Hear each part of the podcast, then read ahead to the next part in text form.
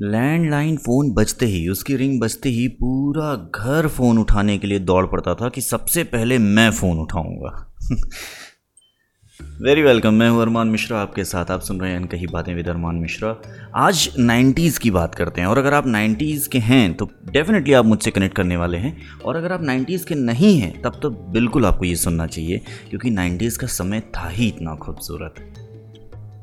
मैं आठवीं कक्षा में था एट्थ स्टैंडर्ड में। और मुझे याद है कि मेरे घर में फ़ोन लगा था, टेलीफोन।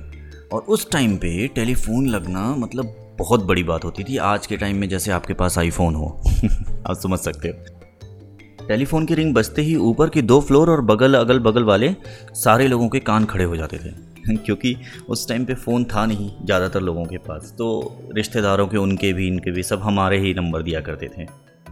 एक रोज़ एक फ़ोन आया और मैं झपट्टा मार के, फ़ोन मैंने उठाया। और फ़ोन उठाते मैंने कहा, हेलो।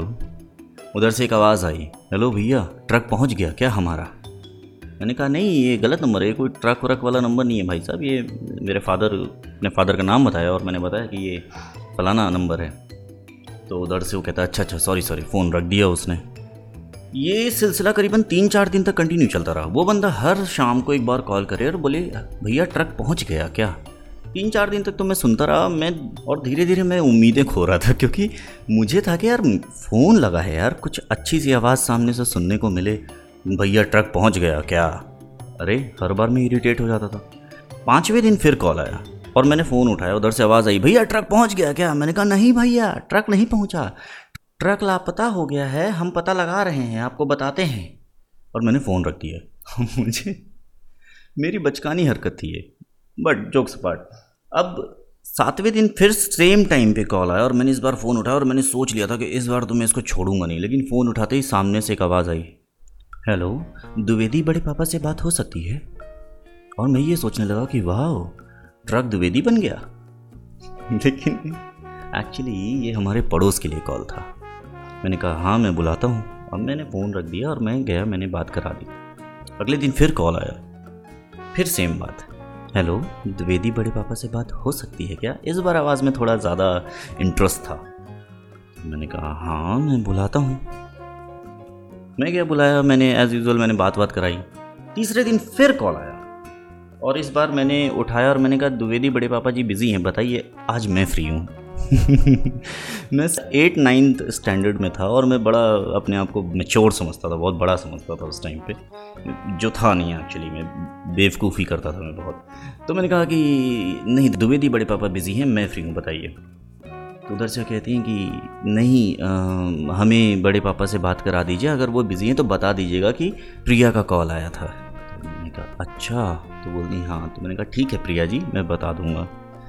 उधर से फिर एक सेकंड का पॉज और फिर रिप्लाई आया कि मेरा नंबर लिख लीजिए, क्योंकि लैंडलाइन में उस टाइम पे नंबर नहीं शो हुआ करते थे। तो उन्होंने कहा कि मेरा नंबर लिख लीजिए और इस नंबर पे कॉल बैक कर दीजिएगा जब वो आ जाए। तो मैंने कहा, ठीक है। मैंने नंबर भी लिख लिया। अगले मॉर्निंग मैंने कॉल किया। मैंने कहा, आज द्विवेदी जी फ्री हैं, बुलाऊँ क्या? तो उधर से आवाज़ आई, नहीं, हम शाम को बात कर लेंगे। और ये सिलसिला फिर धीरे धीरे बढ़ने लगा। बातें होने लगी। अक्सर ऑब्वियस मैं ही कॉल करता था। और मैं क्या करता था कॉल करते टाइम पे लाइट्स वगैरह सारा ऑफ़ कर देता था रूम का अंधेरा करके आराम से बातें करता था, घंटे, डेढ़ घंटे, बस इधर उधर की फालतू बातें। ये बातें चलती रहीं, ये सारी चीज़ हुई। इस बार दो महीने से टेलीफोन का बिल नहीं आया था। दो महीने बाद सडनली मेरे फादर आते हैं, शाम को एकदम नाक चढ़ी हुई, आँखें एकदम मुँह पर, एकदम गुस्से से लाल बोलते हैं, ये बिल आया हुआ है, ये देखो बिल। मैंने सोचा, क्या हुआ? सौ, डेढ़ सौ रुपये अट्ठारह सौ रुपये बिल आया था। और ये मैं उस टाइम की बात कर रहा हूँ, आज से करीबन बीस साल पुरानी बात कर रहा हूँ। अठारह सौ रुपये बिल आया हुआ था। मेरे फादर इतने गुस्से में कि उन्होंने वो वायर ही कट कर दिया वहाँ से। वो निकालना भी ज़रूरी नहीं समझा। उन्होंने प्लास उठाया और वायर ही कट कर दिया। हमारे घर से टेलीफोन चला गया। हाँ इस बार दुख हो रहा था। पता नहीं किसके लिए?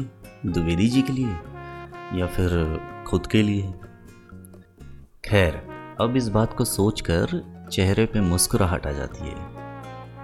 नाइन्टीज़ बट ये हाँ नाइन्टीज़ की बात मुझे हमेशा याद रहेगी। नाइन्टीज़ की कुछ और बातें हैं, जैसे कि शक्तिमान देखना और एक बड़ी सी कलर टीवी होना, जिसका पीछे का पोर्शन इतना बड़ा होता था कि घर में एक स्पेशल जगह निकालनी पड़ती थी उसको रखने के लिए। लेकिन उससे ज़्यादा एक्साइटमेंट होता था कि कलर टीवी है घर में। शक्तिमान देखना, रामायण देखना शाम को तीन बजे से ही बेचैन हो जाना कि अब घूमने जाना है, खेलने जाना है, क्रिकेट खेलेंगे। फिर सबके घर जा जाकर बुलाया करते थे कि चल चल, खेलने चलते हैं। और नाइन्टीज़ आई थिंक, सबसे बेस्ट टाइम था। धीरे धीरे जो स्लो प्रोसेस में हम चीज़ें सीख रहे थे, जैसे कि वो ब्लैक एंड वाइट फ़ोन में वो सांप वाला गेम जो वो खाता था और उसकी पूंछ बड़ी होती चली जाती थी, ये सब चीज़ें ऐसी थी जो कि कभी हम भूल ही नहीं सकते। और अगर आप 90s पे स्पेशल कोई स्टोरी सुनना चाहते हैं तो अप्लॉज दीजिए और अरमान डॉट मिश्रा अंडर स्कोर मेरा इंस्टाग्राम है A R M double A N dot M I S H R A underscore वहाँ मुझे डीएम करके बताइए। नाइन्टीज़ की एक मस्त स्टोरी लेकर आऊँगा। आज बस ऐसी थोड़ी सी आपसे बातें करनी थी। With that say thank you so much for listening this is Arman Mishra signing off Ankahi Baatein with अरमान मिश्रा सुनते रहिए।